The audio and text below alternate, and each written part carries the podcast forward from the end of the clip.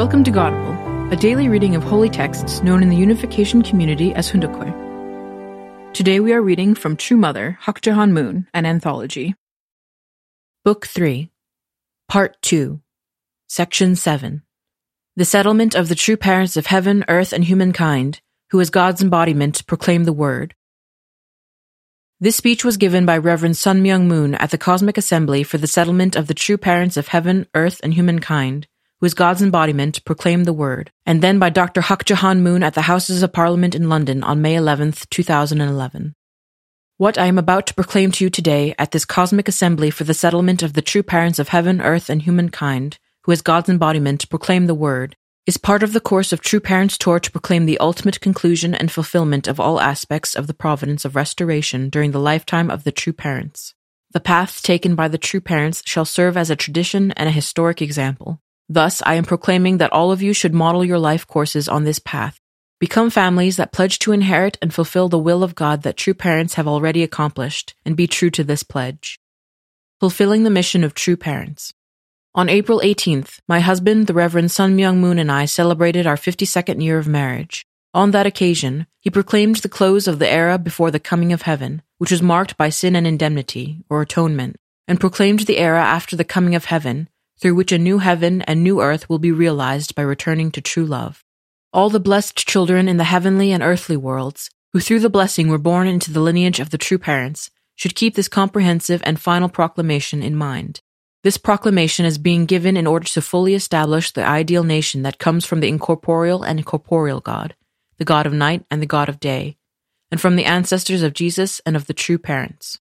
The details of True Parents' life course have already been disclosed and conveyed to you through my husband's autobiography. I pray that you will all become the representatives and heirs of true parents before the conclusion of the cosmic assemblies being held worldwide, proclaiming the cosmic assembly for the settlement of the true parents of heaven, earth, and humankind, who as God's embodiment proclaim the word. Please take note of Reverend Moon's autobiography, which is a record of his life's work to enable the true parents to succeed in their mission during their time on earth and please build upon his achievements. Please also inherit the teachings he has bestowed upon this world. In doing so, I pray that you will surely be triumphant in your course of life. As true parents have done, you too should become heavenly bridges for all your relatives and the members of your clan who are around you, and also a God centered leader who can guide your clan to God's kingdom.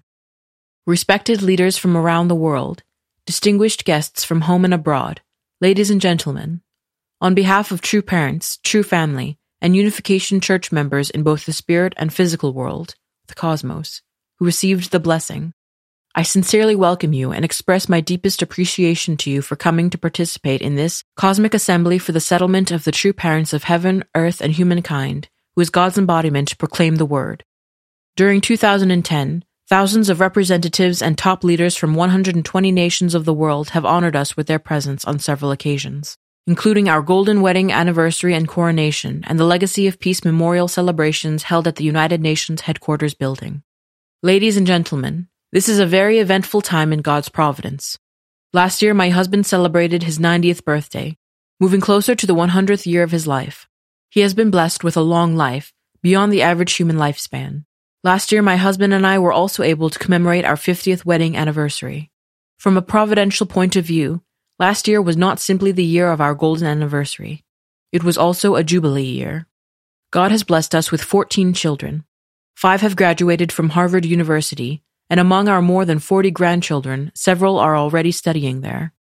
Moreover, a great number of good men and women from 194 nations have come to recognize and follow us as the King and Queen of Peace and the true parents. Throughout our lives, we have established many international organizations and institutions to promote world peace. We have invested unreservedly in many fields, including interreligious cooperation, humanitarian projects to benefit society, intercultural activities, sports, education, and the media. We founded all these initiatives with the aim of promoting peace and bringing salvation to humanity. After our work to bring success in all these things, some people have commended us and said that we deserve to look back and comfortably enjoy the rest of our lives. They encourage us to forget about the world situation and relax and enjoy the successes achieved during the past 90 years. However, my husband and I cannot look at the lives we have led in such a worldly way. We have had to complete the mission of the substantial true parents given to us by God, who is himself the vertical true parent of all humankind. Now, with less than two years remaining in this mission to make God's kingdom, Cheon Il Guk, a reality, we are leading each day of our lives with more seriousness than ever before. Throughout his life, my husband has offered himself for the liberation of God, the one and only true parent of heaven and earth, to restore to him his rightful position as parent, to save all human beings who suffer in the realm of death, and to return them to God's bosom. For that purpose, he has persevered and triumphed over the countless tribulations while leading the people of the world, who are living like orphans searching for their heavenly parent, toward the goal of global salvation. Due to the fall brought about by our first ancestors, people are born into the false lineage. Everyone without exception wanders in darkness even now, unable to break free of Satan's bondage. Under such circumstances, how could we be anything less than completely serious in our lives as we guide the 6.5 billion people of the world along the path toward the building of God's kingdom on earth? The three stages of life. Ladies and gentlemen, God created us as his children, as the original, absolute, unique, unchanging, and eternal being. God created human beings by breathing his love into them to endow them with souls. If not for the fall, we would have been able to make ourselves, including our spiritual selves, perfect as God is perfect, fulfill the way of absolute faith, absolute love, and absolute obedience, and attain eternal life. But unfortunately, human beings are living as descendants of the fall. In order to live a perfect life, all people without exception must receive new life through the marriage blessing from true parents, and pass through the three stages of rebirth, resurrection, and eternal life. Rebirth in this context refers to an individual attaining new life. Resurrection is when a family and nation attain a new life. And eternal life refers to all of humankind attaining perfection and living forever in God's homeland after establishing the kingdom of heaven on earth and in the spirit world by attending true parents, the King and Queen of Peace. Your ancestors who are now in the spirit world shall now return to earth at this time of the true parents, who directly govern all life and all things as the substantial entity of God, who exists without form, they will go through the three stage blessings of rebirth, resurrection, and eternal life, and complete the original divine principle education, the education on absolute marital fidelity, organized by true parents. Only then can they take part in the original authority granted by the Seonghwa Ascension and Liberation, and attain the qualifications to become citizens of Cheon Il Guk while on earth. We can see clearly that each person's life goes through three stages. Everyone is conceived as a new being through the grace of God and the love of true parents through a blessed family. The first stage of life is the nine months spent in the mother's womb. Whether or not we are conscious of it at the time, all of us without exception do spend nine months in our mother's womb. Even though a woman's womb is smaller than some rice cookers, from the perspective of a fetus, it is larger than the entire universe. What about our birth into the second stage of our lives, which occurs on Earth? How could we find words adequate to describe the struggle of a newborn baby as it is faced with a completely unfamiliar new world? The first lonely cry of a newborn as it experiences the large and wide world that it finds upon exiting the womb also represents the promise of a 100 year future and the blessing and celebration of entering a new time and space. We have all received the blessing of birth that enabled us to live in the second stage of our lives. Although 100 years is much longer than the nine months we spend in the womb, please do not forget that there is still a course we must follow to a higher end. Although we have all forgotten the standard of consciousness that we possessed in our mother's womb, and though you may think that we are now enjoying our lives fully in this big, wide world with a higher standard of consciousness, there is yet one final stage of our lives, which is the way toward eternal life. This third stage occurs in the world of eternal life, the spirit world, which we enter upon ending our life on earth. We were originally meant to enter the spirit world having first perfected our spirits during our life on earth. It is a world that cannot be imagined by people descended from the fall. It is a world in which we transcend time and space. Just as the baby in his or her mother's womb cannot imagine life on earth, we as people living and breathing air in this earthly world cannot easily understand the spirit world, where we will be reborn in our spiritual bodies, living and breathing true love. Death is a sacred word. Ladies and gentlemen, as people face death, they may tremble in fear and terror if they do not understand the true meaning of passing on. Although the history of God's providence has continued for more than 6,000 biblical years, no one, unfortunately, has clearly taught the truth regarding death. Now, in the last days of history, my husband and I, as the true parents of humankind, have been able to reveal this truth, this heavenly secret. Ladies and gentlemen, the word death is sacred. It is not a noun of sadness and suffering. true parents have created the term Seonghwa, meaning ascension, to explain the true significance of death. The moment we enter the spirit world should be a time that we enter a world of joy and victory as a result of the fruits born of our lives on earth. It is a time for those of us remaining on earth to send off the departed with joy. It should be a time for great celebration. That is the way of the sacred and noble Seonghwa ceremony. The first step the spirit of the departed takes toward enjoying eternal life in attendance to God within his embrace. At the moment of our death, our spirits should feel more excited and thrilled than a newlywed bride feels when she goes to her groom's home for the first time. In order to open the door for all people to experience this kind of precious eternal life, my husband and I held a Seonghwa ceremony at the United Nations headquarters in New York on March 18th last year, in honor of world leaders who have recently passed into the next world. The following are the names of those commemorated on that occasion. General Alexander Haig, a former U.S. Secretary of State, who with the UN forces saved my husband's life through the bombing that liberated the North Korean Hungnam Special Labor Camp, where he was imprisoned during the Korean War. Mr. Kim Dae-jung, our former South Korean president, who won the Nobel Peace Prize. Mr. Hedi Annabi, a Tunisian diplomat and head of the UN Stabilization Mission in Haiti, who died in the 2010 Haitian earthquake. The 100 UN workers who died alongside Mr. Annabi. Mr. Rodrigo Carazo Odio, a former president of Costa Rica, who is known internationally as the Peace President. Mr. Abdurrahman Wahid, a former president of Indonesia, who gave his entire life for the sake of his great nation of 200 million people. Mr. Steingrímur Hermannsson, a former Prime Minister of Iceland, who helped host the meeting of Soviet President Mikhail Gorbachev and US President Ronald Reagan, which accelerated the end of the Cold War. Sheikh Hassan Cissé of Senegal, who is respected as a great scholar of Islamic authority, and Mr. Laxmi Mall Singhvi of India, who is remembered as the ambassador of reconciliation and peace by India's 1.1 billion people. There are others whom we also remembered through this ceremony and sent to the spirit world with the Seonghwa blessing. I'm sure you have heard about the sinking of the ship Cheonan in Korea, where 46 sailors suddenly lost their lives in the course of duty. During my four city speaking tour in Korea in April last year, my husband and I bestowed the grace of the Seonghwa blessing on those unfortunate seamen.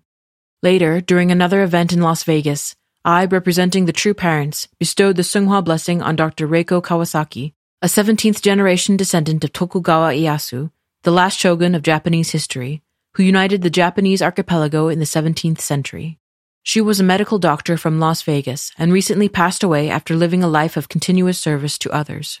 Before her passing, she played an important role contributing to the realization of world peace by setting a foundation for the future resolution of various issues in Korea, Japan, and the United States, including political and economic issues.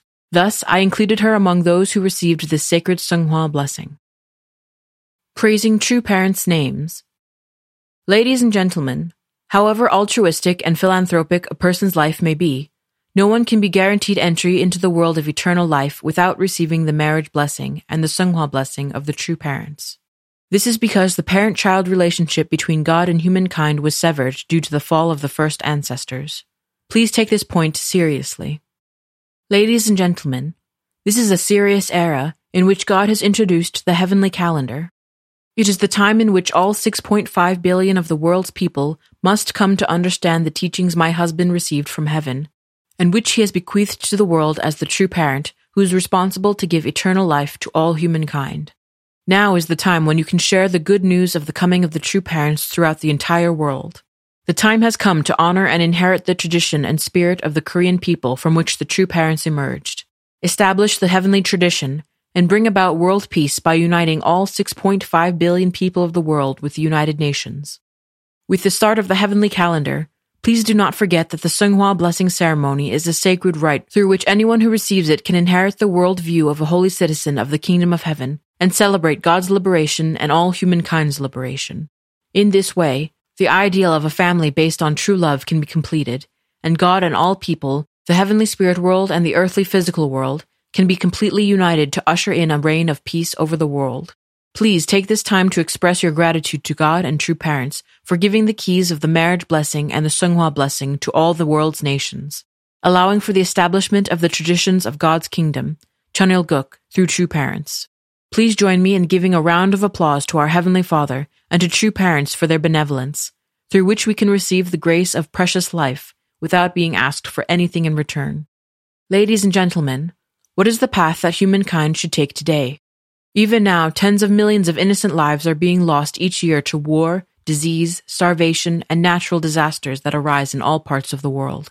In every field you observe from the individual to the collective level, whether religion, politics, education, culture, or ideology, people are deeply mired in the swamp of self-centered egoism, raising walls around themselves.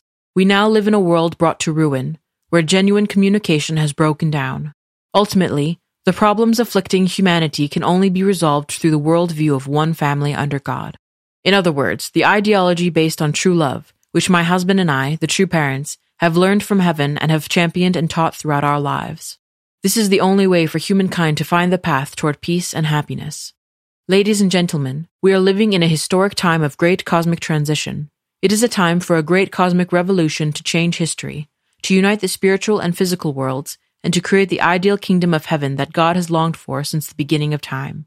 We can no longer postpone or prolong the fulfillment of his wish. Heaven has already proclaimed that January 13th, 2013 will be Foundation Day. That day will be the substantial beginning of God's kingdom of Cheon Il Guk. That day will be the origin. We now have less than two years remaining until then. Therefore, it is time for all people to be humbly obedient to heaven's decree. An unavoidable time is upon us today when we must invest ourselves completely with a life or death commitment for these remaining two years under the guidance of the true parents who carry out the providence on earth as the substantial representatives of God, the King of Kings. All the good spirits in the spirit world are mobilized and are already moving forward a step ahead of you. The mission of the Korean people. Ladies and gentlemen, do you have any idea how much pain God has suffered the moment our first ancestors, into whom he had invested his complete and unreserved devotion since time immemorial, fell and disappeared into darkness, becoming part of Satan's lineage? Have you had even the slightest awareness that our Heavenly Parent, who endured tens of thousands of years of excruciating heartache, so great that his bones shed tears and his flesh quivered, had to go through the long, dark tunnel of indemnifying the human fall in order to save his lost children? How many of you have spent days and nights in tears, yearning to comfort our Father in heaven? Ladies and gentlemen, God quietly raised and prepared the Korean people over a period of thousands of years. All people of the Christian faith recognize that God sent his true Son, Jesus Christ, to earth 2,000 years ago to save humankind. However, Jesus suffered a miserable fate. The leaders of Judaism and the people of Israel were supposed to receive Jesus as the Messiah and follow him with absolute faith, absolute love, and absolute obedience. They should have never allowed Jesus' crucifixion to take place. He suddenly left this world, leaving behind the words, It is finished. Yet these words apply to spiritual salvation only, and he promised to return. After 2,000 years of preparation, his labor has finally borne fruit with the second coming of Christ on the far distant Korean peninsula. The Korean people have, from long ago, served God with the sense that he is their original ancestor, and that they are descended from heaven. They have referred to him as the Honored One, that is, Hananim, and attended him as the Lord, creator of night and day. Thus, the origin of all numbers lies in the number one. Because Koreans attended such a god as their original ancestor, the spirit of interdependence, mutual prosperity, and universally shared values is alive in the soul and tradition of the Korean people. They have maintained themselves over 5,000 years of history, yet not once have they invaded or plundered another nation or people. The spirit of benefiting all humankind still flows in the veins of the Korean people. The practice of filial piety, fidelity, and loyalty fundamental virtues of human life that have characterized the spirit of the Korean people throughout their history, is a way of life that is still alive and breathing in Korea today. We have inherited such traditional values as the true filial piety exemplified in the folk tale Shimcheong, about a devoted daughter who offered her life so that her blind father could see, the profound love and fidelity displayed by Chunhyang, who overcame the fear of death in order to keep the promise she had made to her husband, and the unbreakable loyalty exhibited by Admiral Yi Sun Shin, who gave his life to save his nation and people despite being abandoned by his king and other leaders. These lofty Korean values and traditions are not just matters of historical chance. Based on these values, heaven has prepared this people. This was all part of the providence of creating a foundation to send the returning Messiah. On the foundation of such preparation, and riding on the energy of this peninsula, Reverend Moon finally came, having received heaven's seal as the true parent of humankind and the King of Kings. Thank you for listening to today's episode of Godible. Tune in tomorrow for the second half of this speech on the settlement of the true parents of heaven, earth, and humankind, who as God's embodiment proclaim the word.